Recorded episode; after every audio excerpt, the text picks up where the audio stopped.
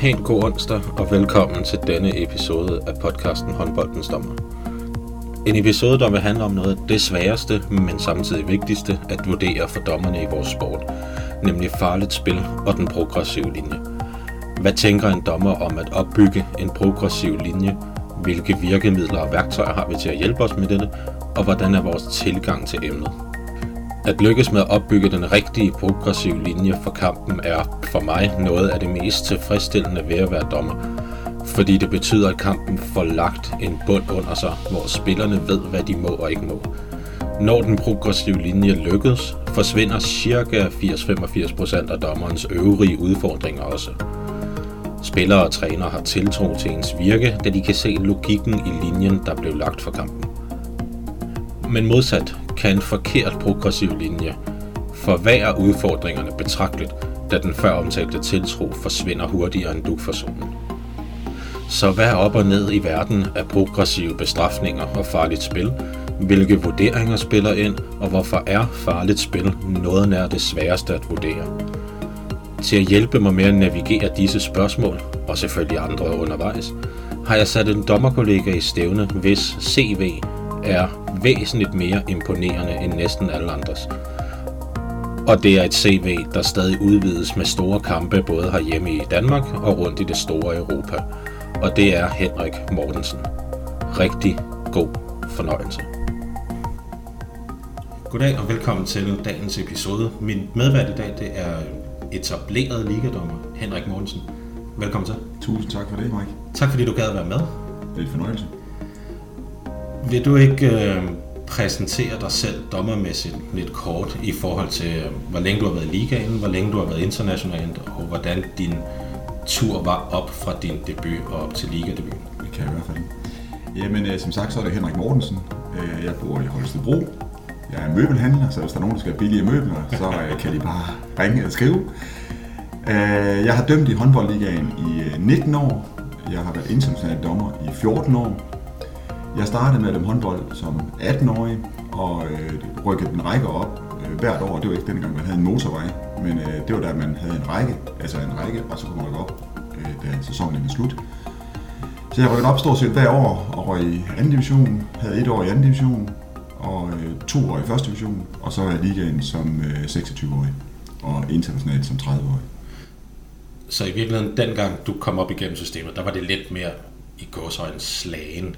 Man rykkede op sådan, ikke fordi man havde et talentprogram, som man har i dag, men fordi man havde dømt x antal kampe med udviklere på, eller bedømmere på, og så kom man op i rækkerne. Det var den lidt mere gammeldags stil, hvor man sagde, at man dømte en række, altså et, en række, for eksempel i C1, så kunne du rykke op i Jyllandsserien, som ja. Havde over også. Øh, og der igen kan du rykke op i, i 3. division. Så det var altid, der var ikke nogen, der sådan rykkede op midt i sæsonen, som det er nu, som jeg faktisk synes er genialt, at man altså, har den her motorvej. At de unge mennesker, som er dygtige, øh, jeg synes, det er fremragende. Altså, hvorfor skal de gå helt, en hel sæson i samme række? Øh, om så, og vi har også nogen, der har rykket op næsten to rækker på en sæson. Øh, Det er, rigtigt. man har mere den her løbende oprykning i forhold til, at okay, nu er I klar, så behøver man ikke at vente på, at det bliver jul eller det bliver sommerpause. Så kan man tage den med det samme og så komme videre. Ja, og det synes jeg, det er, det er ensrigtigt. Det er, det, det, det, det er helt perfekt. Når jeg har snakket med nuværende elitedommer, så har de snakket om, at når man rykker op fra anden division til første division, så er det det her med, at man er inde i en proces omkring indstillingskampe, og så senere hen oprykning til eliten. Var det det samme dengang, du rykkede op? Ja, det var det. Vi blev også indstillet og havde prøvekampe og, øh, og kom den vej op, så det var, det var nogenlunde det samme. Hvordan fungerer det så i forhold til øh, at komme ud og blive international dommer? Da jeg blev international dommer, der havde vi en, øh, det var, blandt, det var en italiener, der kom op og så på, på Claus og mig på det tidspunkt. Vi havde en herrekamp, det var faktisk TTH mod Skjern. Øhm, øh, og så havde vi, og så havde vi FC, FC Midtjylland, tror jeg det hed dengang, eller Herning Ikast. Øh, mod et eller andet hold selvfølgelig. Øh, hvor han så på os i to kampe, og så tog han en evaluering på, om vi var gode nok, og det var vi, og så blev vi internationale dommer. I dag ryger du på øh, kurser, det kan være et stævne, et Pachili Cup for eksempel, hvor man er oppe og dømme, Ja. øh, om at man bliver testet. Selvfølgelig fysisk og, og regler, og øh, så bliver man kvalificeret til, om, om man er god nok til at, at dømme, at dømme internationalt, og ud fra det, så får du badget, og så øh, er du international dommer. Okay. Så i virkeligheden dengang, hvor at I blev international, der fungerede det lidt mere ligesom det faktisk gør herhjemme i forhold til en række kampe, hvor der er en bedømmer på, og så bliver man eventuelt indstillet til at være international. Ja, det, er lidt, det var lidt det samme dengang. Hvordan de her 14 år som international dommer, hvordan øh, er det så gået, synes du? Jamen, det er jo, det er jo en drengedrøm, der, er i off, der går i opfyldelse, og jeg har elsket det. Jeg elsker hver eneste gang. Øh, jeg har i den øh, alder, eller hvad kan man sige, situation, hvor jeg altid har haft nogle rigtig gode kollegaer over mig. Og det gør jo, at, at, at, at man kan sige, at de store internationale turneringer har vi aldrig været med til. Vi har været med til både U20, øh, EM for både herrer og, og piger, øh, drenge og piger. Og øh, det har vi faktisk øh, stillet stor tilfredsstillelse med, at det er det, vi har gjort. Og så har vi haft et hav af både Champions League-kampe, både herrer og damer. Vi har øh, haft masser af landskampe, EHF-kampe, så vi har faktisk haft rigtig, rigtig mange gode kampe, øh, store kampe også ude i Europa. Og øh, der kender jeg min plads i hierarkiet, og, øh, og det er, har jeg det okay med. Rigtig fint med det. Ja, og i virkeligheden det med det internationale hierarki, der har jo været en generation af dommere, som måske lige er et hak ældre, end, end, end du er i forhold til, hvornår man blev international. Øh, og der var selvfølgelig også nogle danske dommer blandt dem, der var også meget stærke tyske dommer, spanske dommer især. Hvordan har det været at, at være rundt omkring og så måske kunne følge nogle af kollegaerne fra andre lande i forhold til, hvordan de går til deres dommergærning? Vi ser meget forskelligt, øh, når vi er ude. Altså jeg kan ikke sige, danske dommer og skandinaviske dommer er meget, meget, meget, rigtig meget vældigt rundt omkring. Ja. Hvor, hvor, hvor, hvor holdene rigtig godt kan lide at få os, fordi at vi er, vi er, det skal alle dommer selvfølgelig være, men vi er neutrale. Øh, og derfor kan man sige, at udholdene er jo også rigtig glade for os, for os, når de spiller, for så ved de også, at der ikke bliver gjort forskel. Ja. Så, så, men jeg har da altid også set rigtig meget op til, til, til de store øh, personligheder herhjemme i, i, som dommergærning. Og, øh, og prøvet at, at tage med dem og se, hvordan de gør det, og lære en masse af dem, så det har jeg lært rigtig meget af. Jeg har stor fornøjelse af. Og hvordan så her til sidst i forhold til præsentationen, hvordan har du det så med, at du nu er blandt de her dommer, som andre og yngre dommer, både i eliten, men også i bredden og i divisionen, er den, man ser op til? Det gør jeg rigtig meget ud af, øh, og det gør jeg, at der er plads til alle, og øh, jeg snakker med alle, værdsætter alle, og, øh, og, og prøver vel også at hjælpe dem med det, som man nu kan. Så det, det sætter jeg en meget, meget, meget stor pris på. Altså for mig er, jeg jo, er det en dommerkollega, en dommerkollega, om det er en ligadommer, eller det er en serie 3 dommer for mig, så er det en rigtig god kollega, en jeg sætter stor pris på. Det er også en meget, nu skulle jeg til at sige dansk ting, men det er jo virkelig en skandinavisk ting, det her med, at vi alle sammen dommerkollegaer, uanset hvilken række man dømmer i. Er det noget, man sådan aktivt er bevidst om, når man så er elitedommer? At, at vi er alle kollegaer, uanset rækken? Det er jeg ret sikker på, at det er for de fleste af os. Men der igen, der er meget forskel, der er meget forskel på, hvordan man er som person, hvor udadvendt man er, hvor åben man er, øh, hvor meget snaksalig man er. Øhm, der er jeg nok en af dem, der, der er meget udad til. Øhm, men selvfølgelig er der meget forskel på de forskellige personligheder, og respekt for det. Enig. Dagens emne handler om farligt spil og den progressive linje. Den progressive linje har været dækket lidt i en øh, tidligere podcast, så det er egentlig lidt det arbejde, der bliver fortsat med her, så kombineret med det farligste spil, som for mig som dommer, næsten uanset hvilken række jeg dømmer, så er det det sværeste at få rigtigt, men samtidig også det øh, bedst bekræftende, når det så endelig lykkes.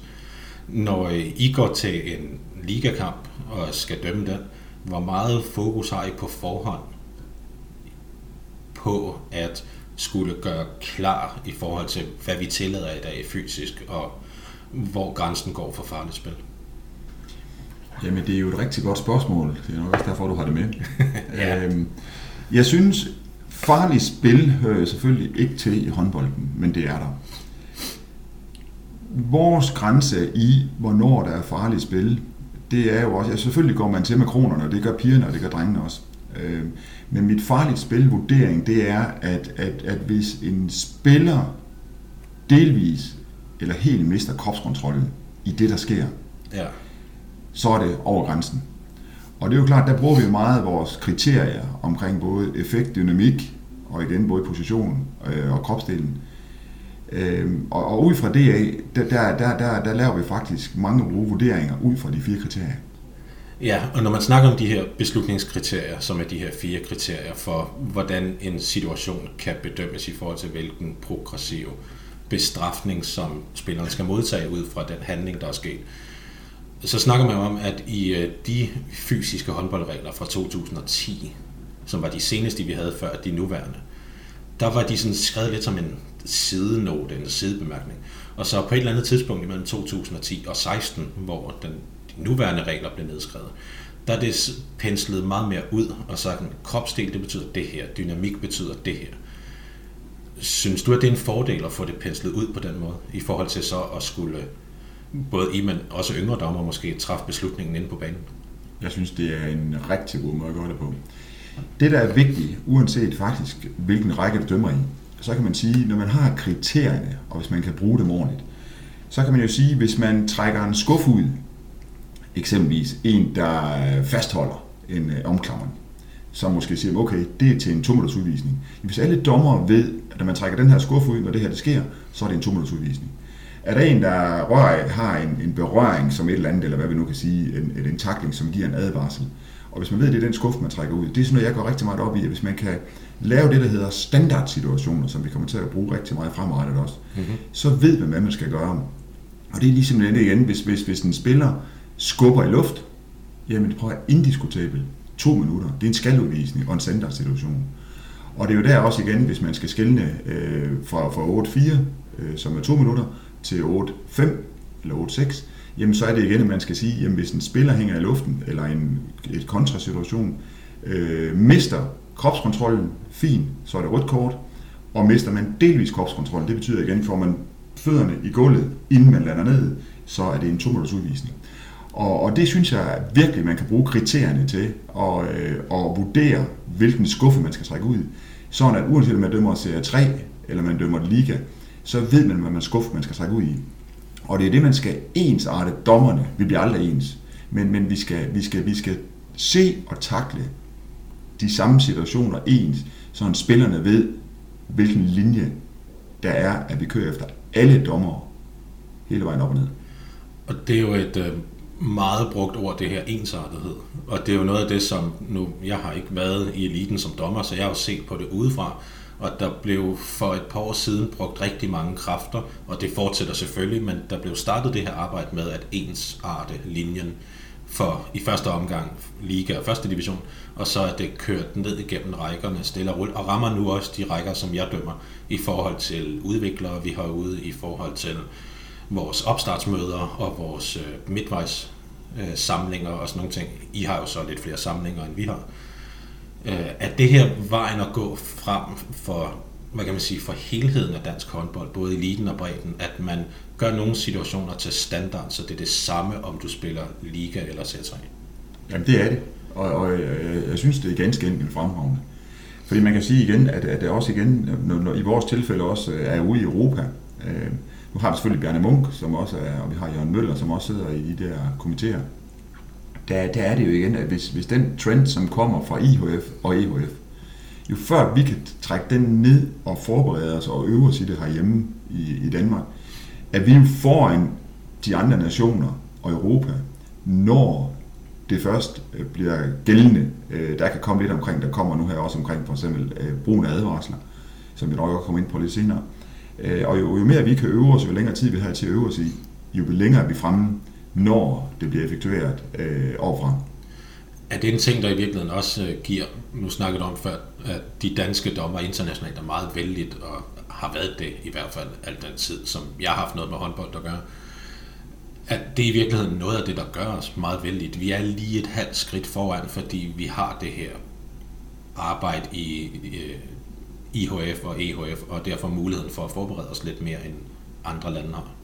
Jamen, det er der ingen tvivl om, det er. Altså, vi har nogle øh, fantastiske folk øh, til at sidde på nogle gode poster i, øh, i EHF og IHF.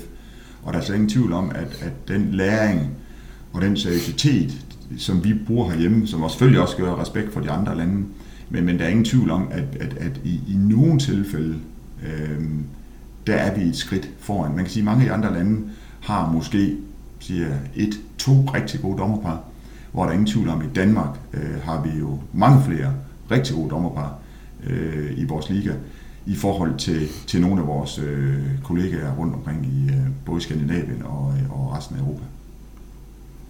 Når man så snakker om farligt spil og det her med at skal træffe en beslutning i kampens hede, man har øh, et halvt til halvandet sekund til at bestemme sig for, hvorhen denne her situation den ligger på stigen, og hvordan den så skal vurderes ud for primært for mig de her beslutningskriterier. At de her beslutningskriterier, er det noget, du så bruger aktivt i situationen? Der kommer en takling, og så gennemgår du beslutningskriterierne sådan stykke for stykke, eller kommer det lidt mere sådan intuitivt?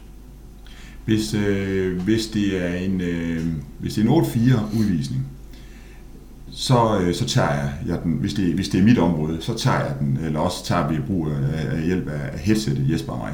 Ja. Går vi op og diskuterer, om det er 8-4, 8-5 eller 8-6, øh, så tager vi altid en protokol. Og når vi mødes på midten, Jesper og mig, eller hvor vi nu mødes, Ja. så, øh, så går vi faktisk igennem de fire kriterier og siger, hvad ser du, hvad ser jeg? Kigger lidt på igen, især fordi det er der, hvor både effekten og dynamikken, den skal være helt oppe i det øverste felt. Og hvis ikke den er det, og vi er enige om det, øh, så giver vi en 2 udvisning. Og hvis den ene er sikker øh, med det, der sker, så tager vi en udvisning. Eller undskyld, så tager vi en, en diskvalifikation. Ja.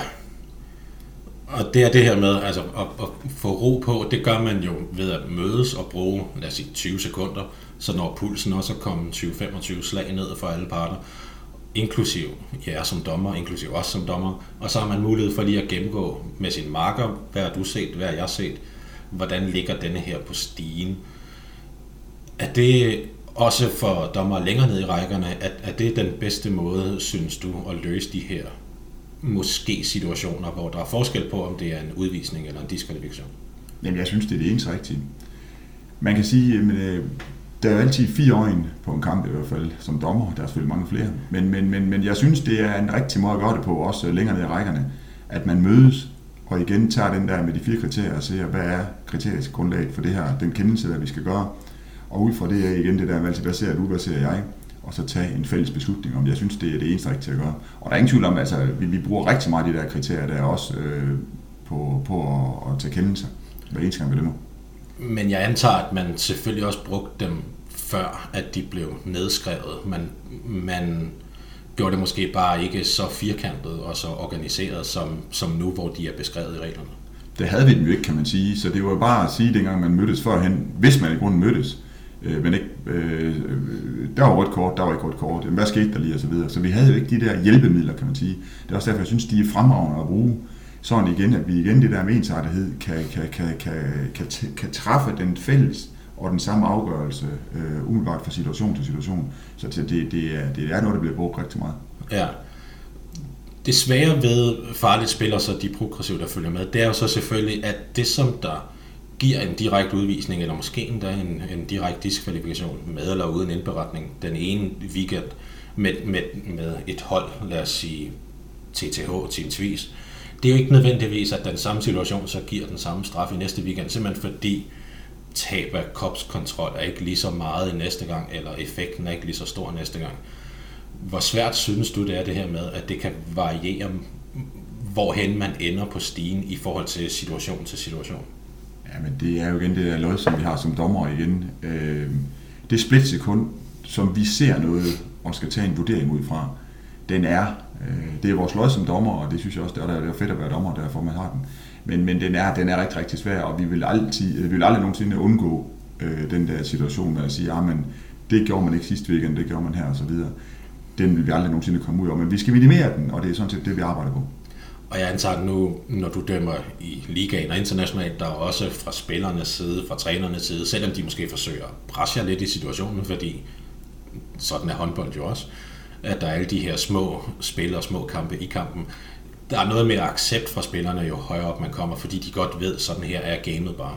Og der er ensartethed i linjerne, og det betyder så i næste weekend, så den samme situation vil sådan set koste den samme straf. Ja, det synes jeg man kan sige, at accepten, synes jeg, jeg synes faktisk, der er en god stemning i ligaen. Det er klart, at vi kan godt have en, en skidt kamp, og så får vi det også at vide, og det er også helt berettiget, at vi, at vi gør det.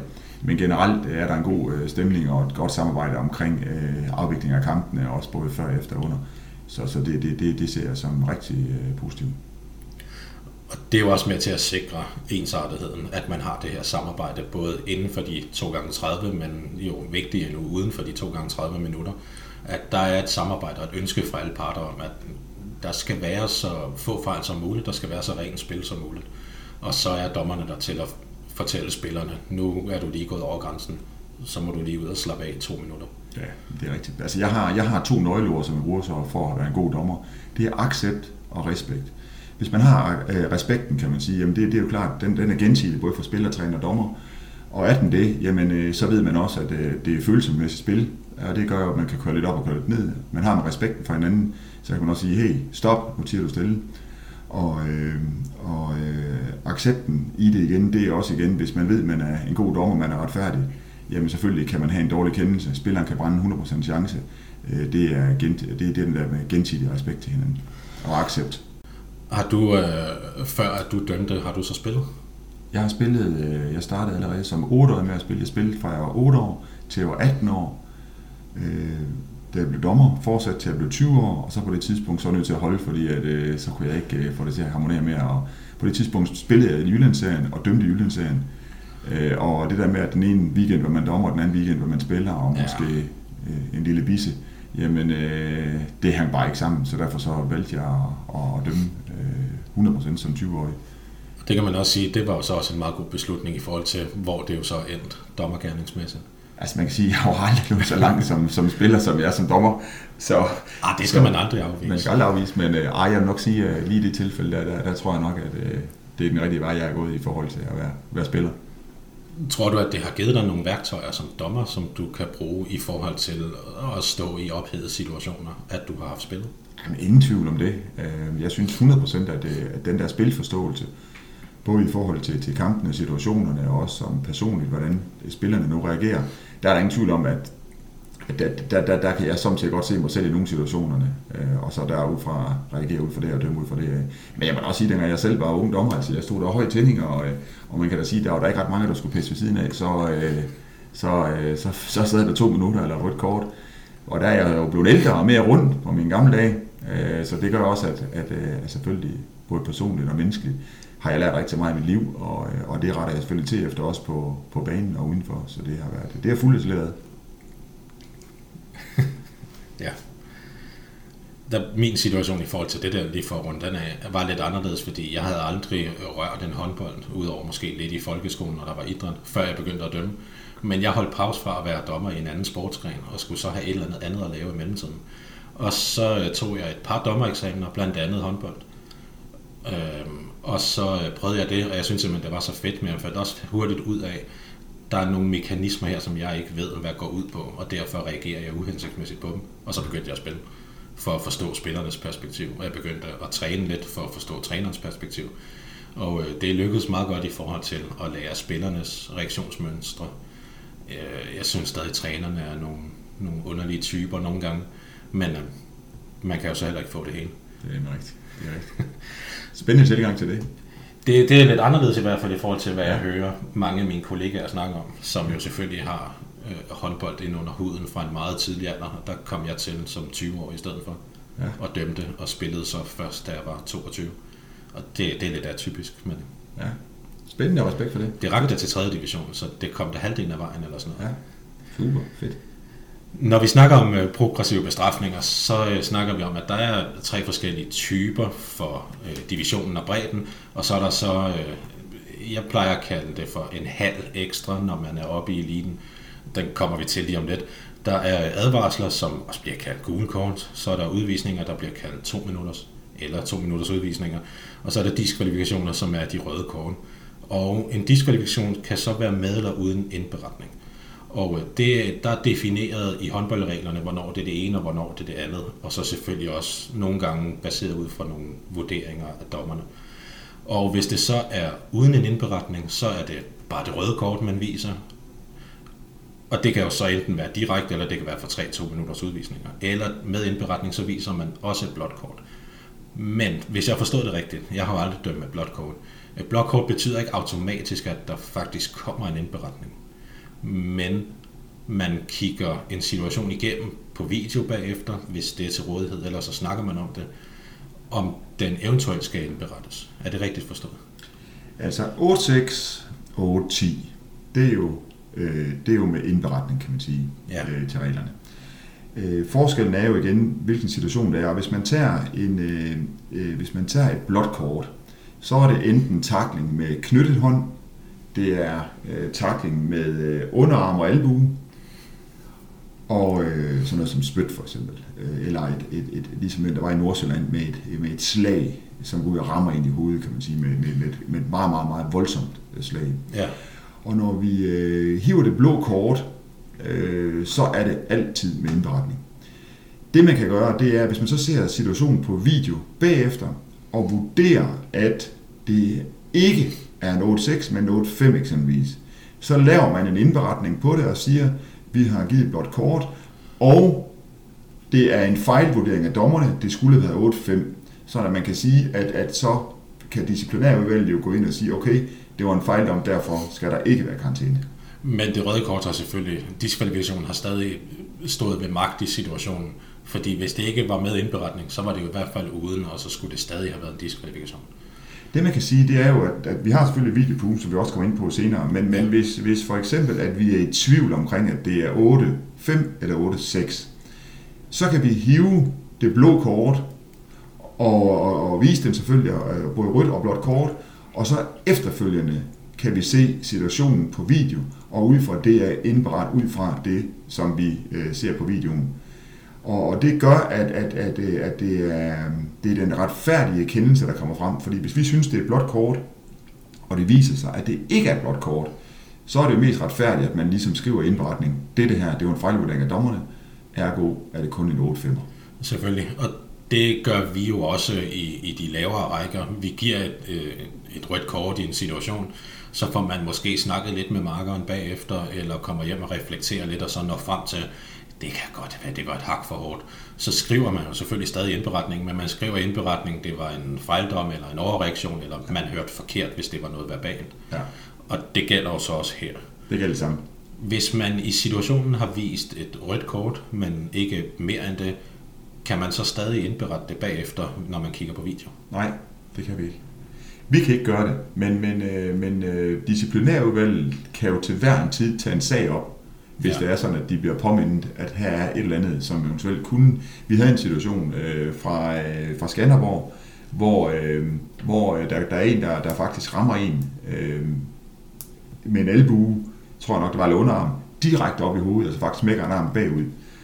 Og det ser dommerne faktisk først efter øh, situationen øh, på video efter kampen.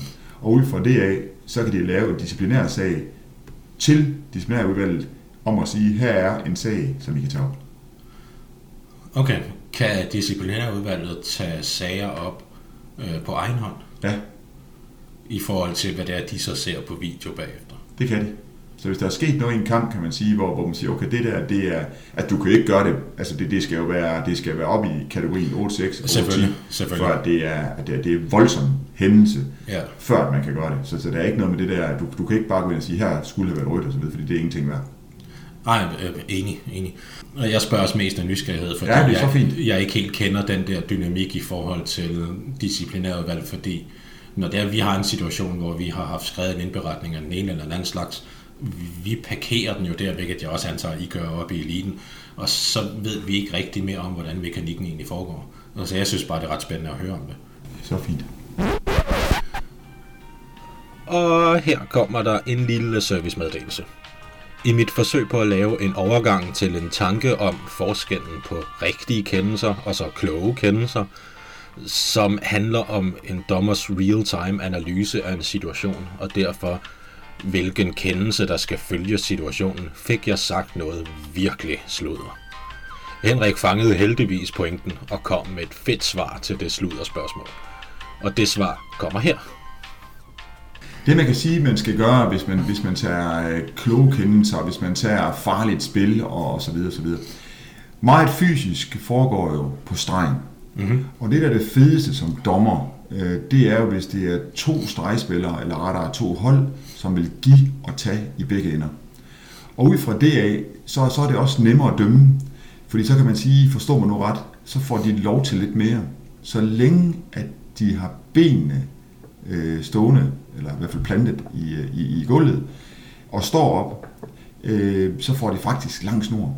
Lige så snart en, der ligger ned, lige så snart en, der får revet en trøje om, altså en lang trøje, der, der bliver rykket i, eller der øh, kommer en fastholdelse og så videre, altså en omklamring, som, som, hvor, som forhindrer, at en spiller kan løbe, ja. så skal det bestraffes. Så man kan sige, lige nok de farlige spil i det. Øh, farlige spil kommer nok i især situationer, især hvor folk eller spillerne er i luften. Fordi det er der, de farlige situationer de kommer. Lige snart man har fodfæste, jamen, så er der sjældent farlige spil, så kan det bare være hårde taklinger. Ja. Og hvis taklingerne bliver for hård dynamik, jamen så er det jo påbegyndt med nedvarsel, og så stille og roligt op til øh, udvisning og et kort, hvis det bliver for voldsomt. Hvis det, men når fødderne er plantet i jorden, så, så er det også meget voldsomt, hvis man snakker rødt kort. Ja, det Så har den vel nærmest 9 ud af 10 gange, så er det vel mere, fordi den sidder op i ansigtet. Så skal der igen være, være, være, være både høj dynamik øh, og voldsom effekt.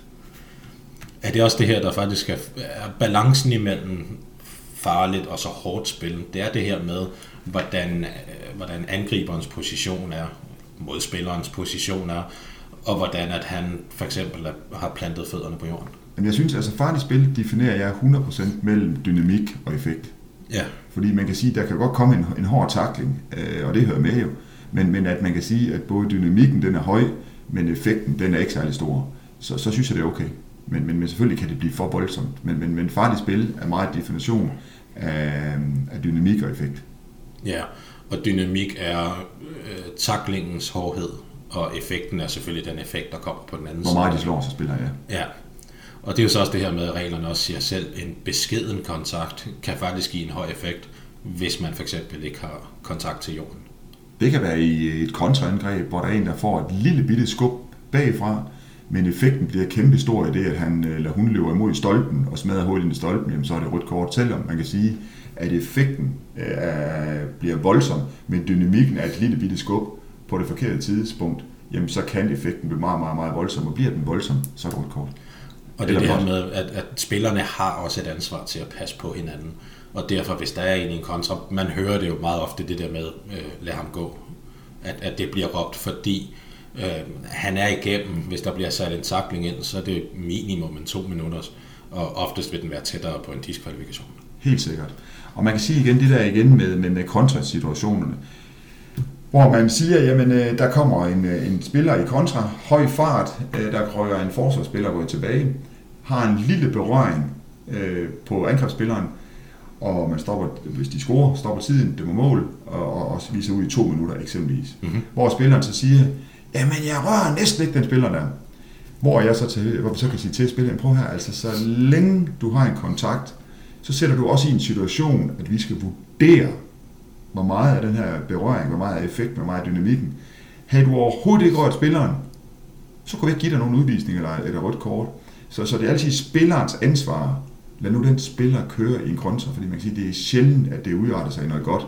Enten så udarter sig næsten altid et straffekast, selvfølgelig et mål, og efter følger en udvisning, eventuelt et rødt kort. Ja. Og derfor er det simpelthen bare for dumt af spillerne at berøre eller have kontakt med en spiller i høj fart i kontra. Det, at vi i Danmark har haft fokus på, det har man også internationalt, men i Danmark har haft fokus på ensartethed i forhold til dommernes kendelser her de seneste par år. Har det også hjulpet på spillernes forståelse for de her situationer? Jeg synes, øh, det synes jeg, der er langt hen ad vejen. Øh, man kan sige, det der igen med, med, med, med i, i, for nogle år siden, da man brugte meget omkring øh, ingen berøring, eller for ret meget berøring, eller skub på fløjspillere. Ja. Jamen det er jo en situation igen, hvor man siger, det er de ved at lære nu. Og i gamle dage, altså du er sindssyg, altså en, en spiller kunne næsten blive slagtet ind over, og så var der ikke engang straffekast, kan man sige, på, på en fløjspiller. Altså spillerne har fået bedre vilkår som fløjspillere, end de havde i, i gamle dage. Og det synes jeg, det er rigtigt, fordi man kan sige, det igen, det er jo en spiller, der, der er på vej ind over, eventuelt hænger i luften, får et skub på hoften ind på, på skudarmen, eller hvad nu de får. Jeg synes, det er det helt rigtige, det er at sige, lad nu de der spillere køre, når de, øh, når de er der. Så jeg synes, det har, det, har, det har gjort tingene nemmere. Og spillerne lærer jo løbende, hvor meget, altså man kan også sige den der usportslighed, hvor meget må man, må man trække trøjen over hovedet, eller må man, mm-hmm. hvor mhm. meget må man råbe og så videre, for at der kommer en bestraffning. Spilleren lærer det løbende, øh, men jeg synes, det er nogle fremragende tiltag, der kommer langt hen ad vejen. Nu har du prøvet at dømme fra din debut i, i bredden, og så hele vejen op til øh, både ligaerne herhjemme, herre- og dameligaerne, som er det højeste herhjemme, også internationalt, og også internationale mesterskaber for, øh, ungdom og senior. Eller hvad? Senior? Ikke senior. Ungdom. Ikke senior. Ungdom. Ændringen op igennem rækkerne i forhold til farligt spil, hvad spillerne kan holde til, hvornår det bliver farligt. Selvfølgelig sker der ændringer op igennem rækkerne, fordi de spillerne i de højere rækker, de bliver større oftest, øh, sådan fysisk større, mere muskelmasse, og derfor også stærkere, og kan derfor også holde til mere. Vil, vil du sige i din optik, at det også betyder, at, at dommerens ansvar i forhold til at passe på spillerne faktisk er måske er lidt større nede i bredden, end den er op i eliten, fordi dem op i eliten kan holde til mere? Jeg synes generelt, at man kan sige, altså der er ingen tvivl om, at, at, at i de ja, 19-20 år, jeg har dømt, og fuld, jeg der dømmer også øh, lokalt oppe også øh, i kreds 3, hvor jeg både dømmer øh, især både i u 14, u 16, u 18 ungdom, ja. og, øh, og en lille smule senior også. Jeg elsker at komme ned og dømme i rækkerne også, og følge med i, hvad rører der sig, og hvad kommer af nye talenter op af, og så videre også, som vi kommer til at møde op af i divisionsrækkerne, så det, jeg elsker det der. Mm-hmm. Men jeg synes, at der er, ingen, der er ingen tvivl om, at fysikken er blevet, er blevet væsentligt hårdere. Øh, spillerne er også kommet, blevet større, end de var, da jeg startede. Men jeg synes, uanset hvad, som de spørgsmål lyder på, også længere ned i rækkerne, altså, det, det er altså vigtigt, at, at man passer på hinanden, øh, hinanden som, som spiller. Fordi det, det, der, der kan så forbisterne hurtigt komme de her dumme skader, som vi alle sammen vi havde. Så, så det, det er altså spillerens eget ansvar at passe på hinanden. Jo, øh, og, og det er jeg også 100% enig i. Min tanke gik mere på, fordi spillerne i eliten kan holde sig mere som får de også lov til lidt mere. Nu snakkede vi om stregspillerne, hvis, hvis de har lyst på dagen til, og de kan finde ud af det, at uh, gå lidt til hinanden derinde, så længe de passer på hinanden, så får de også lov til det. Imens hvis man dømmer sådan en god serie 3 kamp, så det er ikke altid, at spillerne kan holde til lige så meget. Det vil sige, at dommerne skal hurtigere ind og sige, nu skal I passe på hinanden, eller nu skal I lige give lidt ned herinde på stregen. Mm, ser du en ændring i, når det er, du så dømmer øh, bredde i, i kreds 3 og så op til at dømme liga. Øh, er, er der en ændring i, hvor hurtigt du er nødt til at gå ind og sige til dem, nu skal I passe på hinanden? Eller er det det samme op igennem rækkerne? Øh, nu skal jeg lige passe på, hvad jeg siger nu, så jeg ikke øh, nedgør øh, længere ned i rækkerne. Altså helt nøjagtigt det spørgsmål, det kan jeg svare rimelig kort på, fordi at det der forskellen på elite og bredde, det er, at breddespillerne, undskyld, jeg lige siger det, de er bare meget mere klodset. Altså, de, de takler ikke lige så rent, som de gør øh, det kommer til at være voldsommere, fordi igen den der lidt klodsethed, øh, og det er, sgu, det er virkelig ikke for at nedgøre dem, men, men, men det kan jeg jo tydeligt se, når hvis jeg, hvis jeg selv er ude at se en Jyllands eller en 3. division kamp, at man kan sige, for jeg som jeg selv siger, de har ikke fysikken, men de har heller ikke de rigtige måder at takle på. Altså det kan være en takling, som kommer, hvor i eliten, øh, der vil de gribe en spiller, kan man sige, ja. og, og undgå, at den spiller bliver skadet, hvor at ned, lidt længere ned i rækkerne, får man en skub, og de når simpelthen ikke at gribe eller tage, tage fra den her spiller her, eller tage imod den spiller her, som kommer.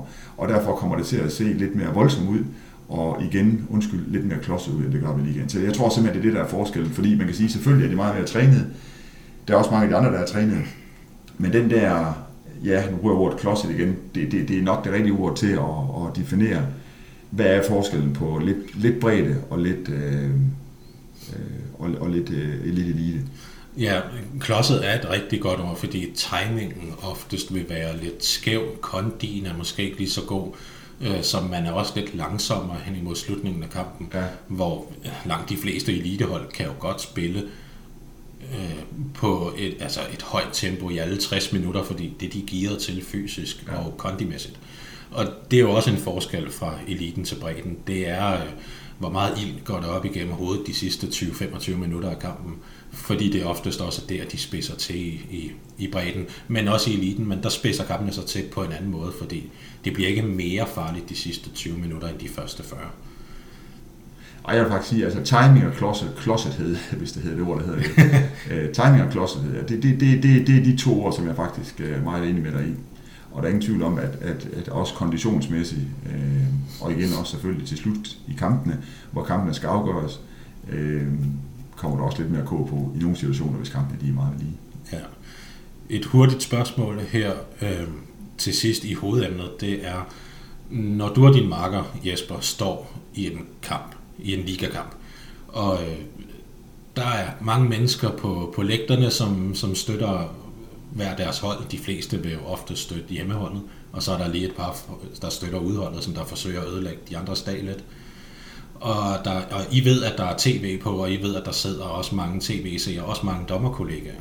Når der så kommer en eller anden situation, som I skal mødes om. I stopper tiden, I får måske kaldt en fys eller læge, eller hvad holdet nu har med, ind på banen, og så går I lige lidt væk. Jeg siger, vi skal lige have plads engang, fordi vi skal lige finde den rigtige kendelse. Nu har I jo så mulighed for at gå ud og kigge på video, som vi kommer til lige om lidt. Men som jo så også giver lidt mere ro og giver lidt mere tillid til den kendelse, som I kommer med, når I har kunne kigge den på video. Men før I kunne det, hvordan formår, og det kan godt være, at det er dagens mest ubesvarlige spørgsmål, men hvordan formår du i situationen at holde hovedet koldt, og stadig så kan træffe objektivt den mest korrekte beslutning? Ja, det er et godt spørgsmål.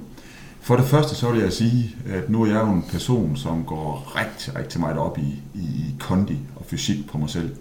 Fordi man kan sige, jo bedre form du er i, jo nemmere øh, holder du hovedet koldt i spidse situationer, som vi rigtig, rigtig, rigtig tit står i. Og øh, er du i en god form øh, og en god kondi, jamen, så falder pulsen lynhurtigt, og der kommer mere ind til hjernen til, at du kan træffe den rigtige afgørelse. Så det er noget, jeg går sindssygt meget op i. Men jeg, jeg, jeg synes, at man kan sige, at der er ingen tvivl om, at når den så er faldet, og, og vi skal stå sammen på banens midt og skal tage den rigtige afgørelse, så vil jeg næsten sige, øhm, ja, 9 ud af 10 gange, der rammer vi rigtigt. For fordi at vi, vi, vi når at tælle til 10, vi når at have den samme, eller i hvert fald høre hinandens vurderinger og syn på den situation, som vi nu har. Så selvom vi ikke på videoproof, så, så, øh, så vil jeg sige, så langt hen ad vejen, så det må vi rigtigt. Og der er heller ingen tvivl om, at det skal komme spilleren til gode. Hvis ikke vi er sikre på det, vi ser, ja. så dømmer vi det ikke. Og nu, altså, nu mit næste spørgsmål, der må du gerne afvise og svare på det, hvis det er. Jeg ønsker ikke, at, at der skal, hvad kan man sige, peges fingre i et, i et makkerskab, som man jo er, når man dømmer sammen. Men hvis I så er uenige, den ene siger, at jeg har en udvisning, og den anden siger, at jeg har en diskvalifikation. Hvordan går I så til den debat, som jo heller ikke må tage flere minutter? Jamen det kan, vi, øh, det kan, vi, øh, det kan jeg svare 100% på, fordi at, øh, hvis, hvis, Jesper, hvis Jesper siger til mig, hvad ser du? Jamen jeg ser en to minutters udvisning. Ja. Og Jesper så siger, prøv her, jeg er 100% på et rødt kort, så tager vi rødt kort. Men hvis nu, at han var sådan kun havde været 75% sikker ja. i hans røde kort, så vil vi tage en to minutters udvisning. Okay. Vi skal være sikre og skarpe lige nøjagtigt i den situation, som vi kommer i. Og hvis ikke man er så godt som 100%, så dømmer vi det ikke. Så, okay. så det, det, det kan jeg svare 100% på. Om det, om det er Jesper eller mig, der har øh, det ene eller andet, det, det, det er underordnet. Vi skal ja. have den rigtige kendelse og den rigtige øh, bestrafning. Så man har de her arbejdsområder, som man har som dommer, så er der gråzoner og sådan nogle ting, men hvis det sker inde i ens arbejdsområde, så kan, hvis det sker inde i dit arbejdsområde, så spørger du Jesper for ligesom at få en second opinion.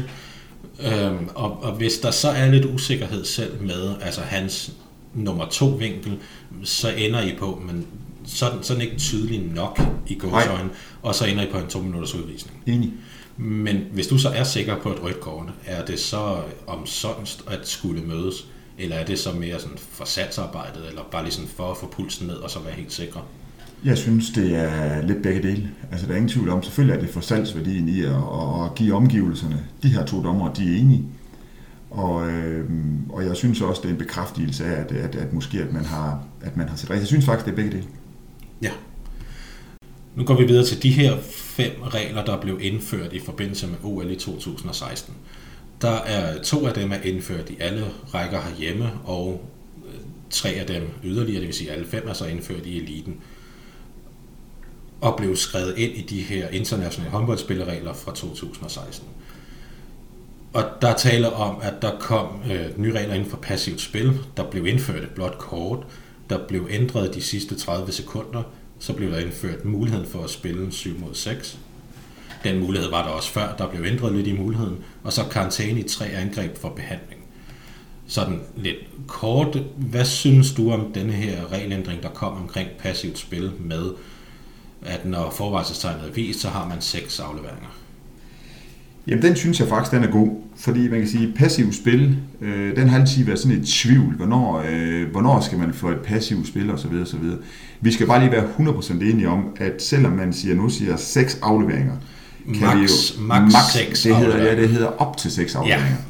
Det skal bare lige være helt enige om, fordi man kan sige, at der er ingen tvivl om, vi skal også blive bedre til at fløjte passiv spil inden de seks afleveringer. Ja. Fordi det, det hedder så, det er jo igen, når armen kommer op for passiv spil, så skal der gøres det, der hedder et presspil. Ja.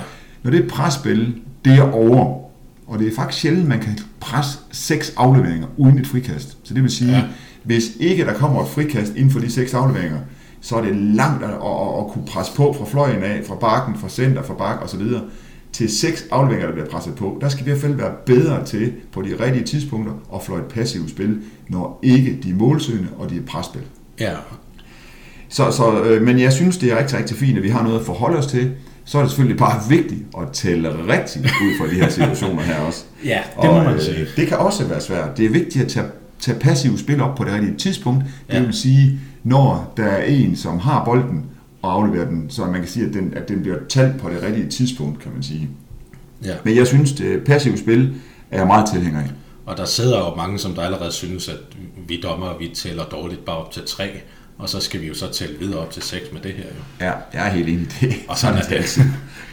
Så er der blot kort, som vi snakker om under progressive bestrafninger, som var paragraf 8.6 og 8.10 i forhold til, at en diskvalifikation er med indberetning. Hvad synes du om det tiltag? Jamen, det synes jeg også er rigtig fint, fordi man kan sige, hvis, øh, altså vi er jo ikke i gamle dage, når vi gav et, øh, et rødt kort, om det så var 8-5, 8-6 eller 8-9, 8-10, det er jo lige meget. Når man gav det der, så næsten, så gav det karantæne stort set hver eneste gang. Ja. Og der synes jeg altså, man kan sige, øh, kommer der en situation nu igen, hvor, hvor en øh, gør et eller andet til et almindeligt rødt kort, og ikke får karantæne, det synes jeg er retfærdigt. Og laver man noget, som er over i den anden kategori, som er eksempelvis vold, eller i hvert fald noget, der er ekstrem og så videre, øh, til et 8-6, 8-10, synes jeg, det er 100% berettiget, at de får et, øh, et blåt kort, og ud fra det af, så, øh, så synes jeg faktisk, det er suverænt godt, den er kommet også. Ja, og jeg er bestemt ikke uenig, selvom at vi ikke har blå kort i, i 3. division og, de rækker, som jeg dømmer i. Øh, så er jeg enig i det her med, at, at det faktisk er positivt, at der differencieres imellem typer af diskvalifikationer. Øh, I flere andre sportsgrene, der er det jo sådan, at alle direkte diskvalifikationer, eller hvad man nu kalder dem i andre sportsgrene, det giver automatisk karantæne. Hvor synes du det positive består i, at ikke alle diskvalifikationer i håndbold nødvendigvis skal give karantæne?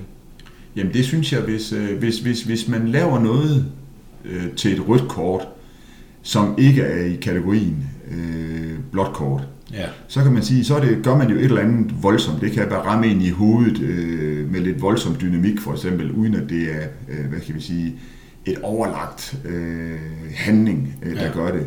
det kan også være målmanden, der forlader Det kan sit målmand, felt der kommer ud og rammer en, sat- en, en, en spiller i en kontra. Det kan være en fløjspiller, som nu siger jeg bare noget, løfter benet øh, på en spiller, Ja. ja. som, som måske er usportslig eller giver et rødt kort, men det er ikke sådan, at han falder ned og brækker benet eller, eller et eller andet. Altså kan man sige, det, det er usportsligt, og det gør også berettiget til, at jeg synes, at det skal væk fra håndboldspillet, væk resten af kampen, og OK at spille kampen efter igen. Ja, jeg er enig. Den her fjerde nye regel, som er spil 7 mod 6, synes jeg er af de her fem i hvert fald den mest besværlige, men som jeg jo heller ikke administrerer til daglig. Vil du ikke prøve at forklare lidt, hvad det er, den går ud på? Jamen det, man kan, altså jeg synes, den er, den er ok langt hen ad vejen. Der er ingen tvivl om, at, at, at der er mange, der er imod den, og det er jeg også i nogle situationer. Jeg er meget imod, at man må spille 7 mod 6 eksempelvis, når du kommer i undertal. Ja. Jeg synes, det er skruft forkert, at man kan få en udvisning, og så kan du stadigvæk spille 6 mod 6. Ja, Øh, så ved jeg godt, der er tom mål, men, men, men, men, men det er jo tit, de enten skyder ved siden af, eller, eller, eller de scorer, og så kan målmanden løbe ind igen. Så, så det er, jeg synes, der er nogle tilrettelser i den. Når det, det stationære spil hedder 7 mod 6, og man har to stregspillere formentlig, så er der ingen tvivl om, at som dommer øh, er der rigtig meget at se til, fordi igen, som man siger, det er svært at se på begge streger på én gang, så der er noget vigtigt omkring samarbejde, hvordan man opdeler banen, og hvordan man i bund og bund og grund har øje på begge streger, øh, hvor der er mest fysisk kontakt. ja, Så jeg øh, langt hen ad vejen, så kan man sige, det jeg forholder mig til, det er de regler, der kommer, Ja. og dømmer ud for dem af. Så jeg har sådan set øh, ikke så meget at sige til, om jeg synes, det er godt eller skidt. Det, er, det synes jeg, det er træner og spillere, fordi det, man kan sige, de er meget mere taktiske og bedre, end, end vi er som dommere. Øh, så man kan sige, jeg, jeg forholder mig ikke så meget til øh, 7 mod 6 reglen. Jeg gør det som dommer, det de må og det de ikke må. Og så skal vi bruge det som samarbejde til at igen at se de der stregspillere. Men jeg synes, det er uretfærdigt, når man må spille 7 mod 6, når man har fået en udvisning. der er i hvert fald noget, noget, noget grundlæggende, som altså, jeg som håndboldelsker jeg er enig i, i det der med, man har fået en udvisning for en grund, og derfor så burde man faktisk spille i undertal. Ja. Så har man mulighed for at skifte en spiller ind, som ikke har målmandens rettigheder. Det betyder så, at en hvilken som spiller kan blive skiftet ud. Og det har lidt fjernet det der element i, at man skal have en fordel ved at spille i overtal. Og det udgår lidt. Det gør det. Men, men igen, som man siger, 7 mod 6 reglen, øh, om den er kommet for at blive, eller hvad den er, og jeg ved godt, der er stor debat om den på, i, i, i håndbold Danmark og håndbold i Europa, mm-hmm. håndboldverden. Men, men, men igen, som jeg siger, sådan, altså jeg, jeg forholder mig rigtig til det, fordi man kan sige, vi kan hverken gøre noget ved det som dommer, det, det er jo spillere og træner, der skal afgøre, om de synes, det er, det er godt eller skidt. Enig. Okay, jeg springer lige tilbage til nummer 3, ikke? Fordi, ja, det tænker jeg. Fordi den sprang jeg pænt over.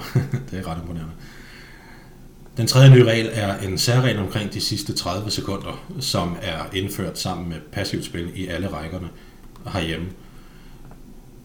Den her særregel med de sidste 30 sekunder, vil du ikke prøve at forklare lidt, hvad der er, den går ud på? Jamen det, den går ud på, det er jo, at hvis man, hvis man laver øh, hvis man laver en usportslig handling, selvfølgelig er det alle røde kort og blå kort, hvis man får sådan en i de sidste 30 sekunder, så indebærer det et strafkast og et rødt kort. Der, jeg synes, den den også er god, det er jo igen, hvis man øh, kaster bolden væk, efter der er fløjtet. Hvis man, øh, hvis man forhindrer en i at tage et kast øh, øh, i de sidste 30 sekunder. Altså alt usportsigt, som gør, at man, man, man, man gør noget, øh, som forhindrer dem i at, at komme fremad i en kontra, eller forhindrer dem i at skyde mod mål, hvis der er tom mål, eller et eller andet, kan man sige, så indebærer det et strafkast. Og jeg synes øh, langt, langt, langt, langt hen ad vejen, at det er det rigtige og det retfærdige for håndboldspillet. Fordi man kan sige, hvis nu for eksempel der er 5 sekunder igen, og der er en, der, der jorden spiller, eller øh, hvis der er frikaster, man kaster bolden væk, eller hvad nu der sker af de her regler, som nu gør det, så synes jeg, det er rigtig retfærdigt, at det giver et straffekast. Fordi, at man kan sige, det gør jo, at det var den chance, man ville have haft mulighed for eventuelt at få til enten at vinde kampen, eller få uafgjort. Fordi det er jo altid i de helt tætte kampe, at det er mest vigtigt. Har der 10 mål forskel, er det jo fuldstændig undergården, hvad der sker. Men det er jo ja. de, det er de tætte kampe, det er også de tætte kampe, at de som regel forhindrer de her kast eller skyd, eller hvad nu de forskellige gør. Ja.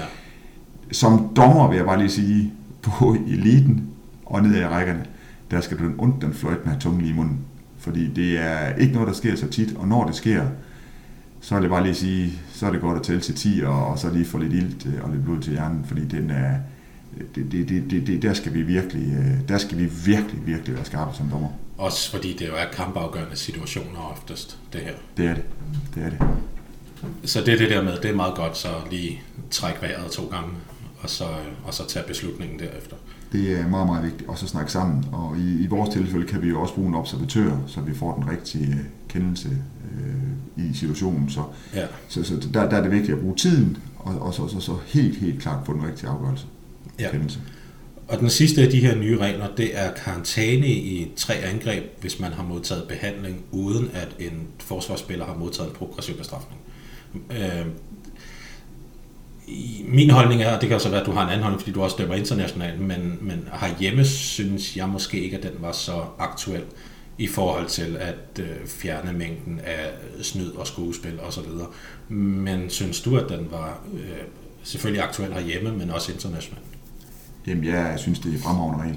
Det er jeg nødt til at sige. Øh, jeg kan godt følge, hvad du mener, fordi man kan sige, altså når vi dømmer Østeuropa, jamen øh, er der en, der bliver lidt skadet og kommer ind og får lidt kuldspray øh, på sit ben eller arm, eller hvor nu han slår sig hen, eller hun slår sig hen, ja. så er det klar igen. Og ved du hvad, det vi går meget op i i øjeblikket, det er fløvespillet. Ja. Og fløvespillet gør ikke, at man ligger sig ned og skal have det kølespray på, så man ved igen. Vi har selvfølgelig også nogen herhjemme, som, som er lidt mere pylder end andre, men jeg synes, der er ingen tvivl om, at den her regel den har givet et meget større flow spillet. Og det gør den igen, fordi man er ingen tvivl om, at spillerne vil jo gerne spille, og de ved jo, at øh, en god forsvarsspecialist, eller selvfølgelig en god angrebsspiller, hvis man er envejsspiller, øh, det gør jo, at du er ude i tre angreb, og det kan faktisk betyde rigtig meget, hvis nu for eksempel, at man ikke får en god træer hjem og stille sig i forsvaret. Ja. Og ud fra det af, så vil jeg bare lige sige, så, så, så skal de ikke, altså vi har minimeret vores behandling Jamen, jeg ved ikke, om den, det er 90 procent. 80-90 procent har vi minimeret vores behandlinger under spillet. Altså simpelthen antal af gange i gennemsnittet per kamp, hvor der kommer en fys eller Ja. en læge ind på Ja. banen. Det ligger rigtig, rigtig højt. Altså, det er jo mange, mange kampe, hvor der ikke kommer en eneste fys ind på banen, hvor i gamle, gamle dage måske både kom to, tre og fire gange kom der, kom der spiller ind. Ja, Og så især, rejser de sig op og løber hjem, og så dækker de op eller, eller, eller spiller videre i angrebet. ja, og især de sidste kvarter var, var der jo oftest det her med at sige, ah, vi, vi lægger os lige ned og tager den.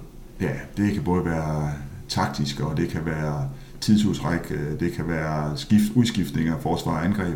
Der er rigtig, rigtig mange taktiske elementer i det her også, og så videre. Ja, Øh, vores kære regelfortolker, øh, han plejer at sige, hvis for eksempel en, der bliver skadet, og der kører en kontra, jamen hvis ikke hovedet er fra kroppen, øh, så skal vi ikke stoppe tiden.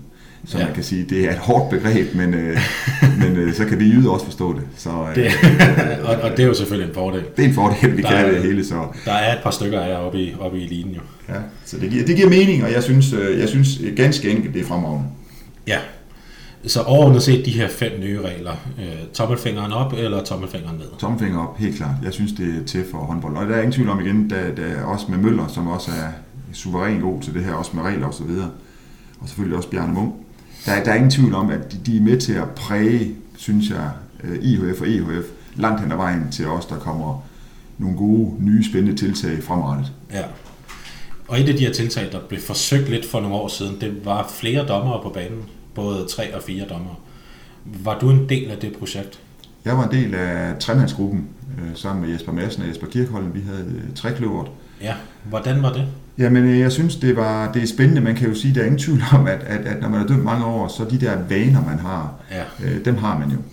Og der er ingen tvivl om, at, at når nu at, at, øh, at der lige pludselig er en tredje dommer eller en fjerde dommer på banen, så skal man i hvert fald vente sig til, at, at man skal opdele banen på andre måder. Men jeg synes, firedommersystemet virkede meget voldsomt i forhold til, til det, de fik ud af det. Ja. Det, det, var, det, var, det var rigtig svært.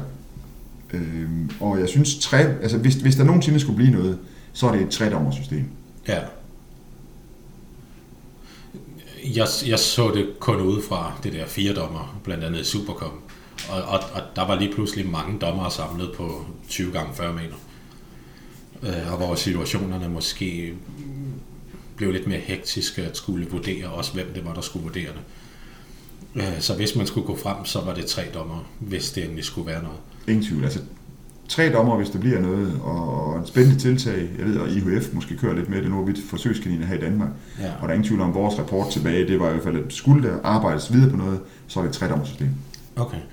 Og den sidste med hensyn til fremtidens håndbold, det er den nyligt indførte videoproof. Det er jo noget, som I har prøvet et par gange allerede, at uh, skulle ud og kigge på det her i uh, kampens hede. Hvordan synes du, uh, det overordnet har været blevet indkørt? Overordnet synes jeg, at det har været godt. Rigtig godt. Det, man kan vurdere, hvor det har været lidt skidt, det er jo, at nu er vi selv i episoden nede i, eller over i Kolding mod GOG, hvor vi går ud og ser en situation, som ikke er inden for de ni punkter, ja. som var uklogt og dårligt af os. Og det er jo det, man skal vurdere, det er jo, at, at man skal jo, øh, det er jo nyt, og man skal vurdere, hvad, hvad, hvad er mulighederne for at kan forbedre det. Øh, og, og, der, og der kommer selvfølgelig nogle situationer, hvor jeg synes i hvert fald, min personlige holdning er, at vi skal have noget med inden for de sidste 30 sekunder. Vi havde også en situation oppe i Lemvi Ja. her i lørdags, hvor øh, med et frikast efter tid, hvor også der bliver taget et skridt, hvor målet ikke burde have været godkendt. Og der kan man sige, der har det jo været suverænt, når nu videoproofen det er der, at man kunne gå ud og se det sådan igen med retfærdighed, få den rigtige kendelse. Ja.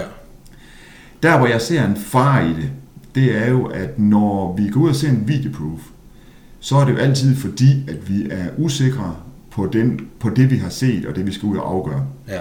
Og når vi går ud og kigger, og så at vi desværre, som også har været nogle eksempler på, kommer til at tage nogle forkerte beslutninger øh, og valg i det, vi nu vil dømme, så udstiller vi os lidt os selv, fordi så kan man sige, så er det jo en fejlvurdering og et fejlvalg, det vi har taget ved at se det. Og der skal vi klart blive dygtigere. Og igen, det er nyt, og vi skal også, blive, vi skal også tilvende os osv. Alle øjnene er på os, når vi står derude. Vi er under pres Ja, selvfølgelig. og, og, og alle forventer, at vi kommer med den rigtige kendelse. Så jeg synes, at videoproof er kommet for at blive med nogle enkelte tilretninger, og så skal vi selvfølgelig, ligesom alt nyt som dommer, også vende os til, hvad det er, øh, så vi trygge, det synes jeg faktisk, vi er, når vi ser det og bruger det, men, men vi skal vende os til at, øh, at bruge det på de rigtige tidspunkter og de rigtige valg. Det er meget, meget, meget vigtigt, synes jeg. Der er sådan en indkøringsperiode til alt nyt, og især noget, som inden for håndbolden er revolutionerende, i, altså når man aktivt kan gå ud og bruge video til at se en kendelse. Jeg har jo aldrig prøvet at, at skulle bruge video på den måde. Øhm, jeg synes så, når jeg har fået optaget kampe, og så bagefter derhjemme stille og roligt så kan sidde og sige, okay, der, der reagerede jeg egentlig ikke så godt, eller den der kendelse, den, den ser forkert ud. Er det det, når man, når man skal gå frem med brugen af videoproof fremadrettet, så, så skal det være med denne her intention om, at antallet af, af graverende dommerfejl skal være så tæt på 0, som det overhovedet er muligt? Altså man kan sige, øh, dommerfejl er nok en forkert vurdering af det. Jeg synes, de, øh, de kendelser, der kommer, skal være rigtige. Ja. Fordi man kan sige, det, det er jo igen det der med mål, ikke mål. Mål efter tid, er det skuespil? Øh, hvilken spil er det, der skal have en bestrafning? Ja. Øh, er det rødt, er det blåt kort? Øh, der, der synes jeg jo igen, man kan sige den der igen, kunne man nu indføre igen det vigtige omkring de sidste 30 sekunder, som også er rigtig, rigtig vigtigt i vores sport i øjeblikket. Ja. Så man kan sige, det er jo ikke, det er jo, ikke, det er jo, det er jo specifikt per hver enkelt kendelse, der gør det. Men igen, som jeg også har sagt tidligere, øh, det er jo, at det vigtigste, det er jo retfærdighed og den rigtige kendelse Ja. bliver, bliver dømt og vurderet.